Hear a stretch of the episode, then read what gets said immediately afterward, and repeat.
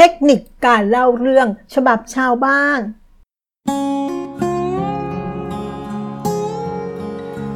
โลกไม่หยุดนิ่ง เราจึงต้องเรียนรู้ เรามาเรียนรู้ด้วยกันนะคะ ขอต้อนรับสู่เซอร์วันพอดคาส์ค่ะ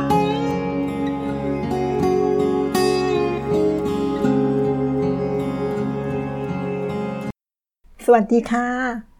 มาดูนะคะว่า การเล่าเรื่อง storytelling กำลังความนิยมในช่วงนี้ยังมากนะคะเรื่องความนิยมมากขึ้นเรื่อยๆ ในหมู่ของคนทำงานค่ะ การเล่าเรื่องไม่ใช่ทักษะที่เราควรฝึกไว้ เพื่อมาเมาส์มอยกับเพื่อนๆกันนะคะ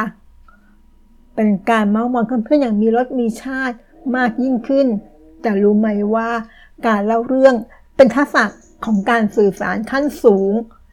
ที่ทุกคนควรจะฝึกฝนจนชำนาญค่ะ เทคนิคการเล่าเรื่องนั้นมีมากมาย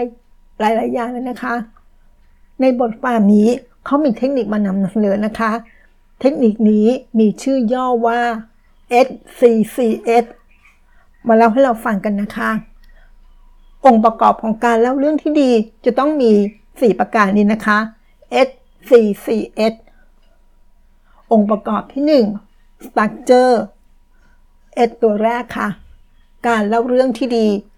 ต้องมีโครงเรื่องก่อนนะคะ อย่างน้อยต้องมีสักสามส่วน การเริ่มต้น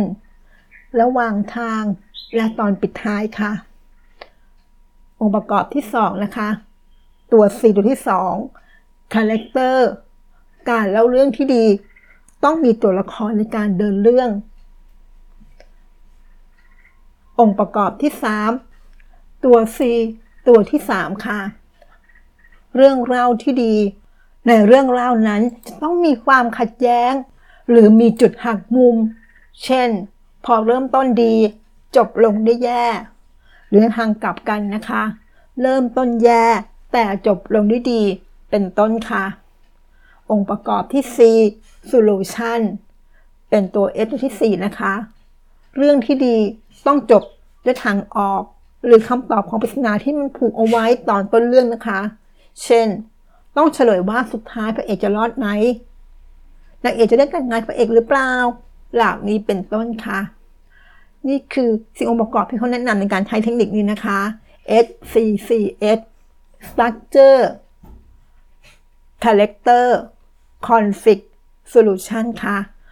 หวังว่าจะได้ประโยชน์บ้างสักนิดนะคะ สวัสดีค่ะ ติดตามเกอร์วันพอดคาสต์ได้ที่เฟซบุ๊กยูทูบแองเกอร์บอดคาสต์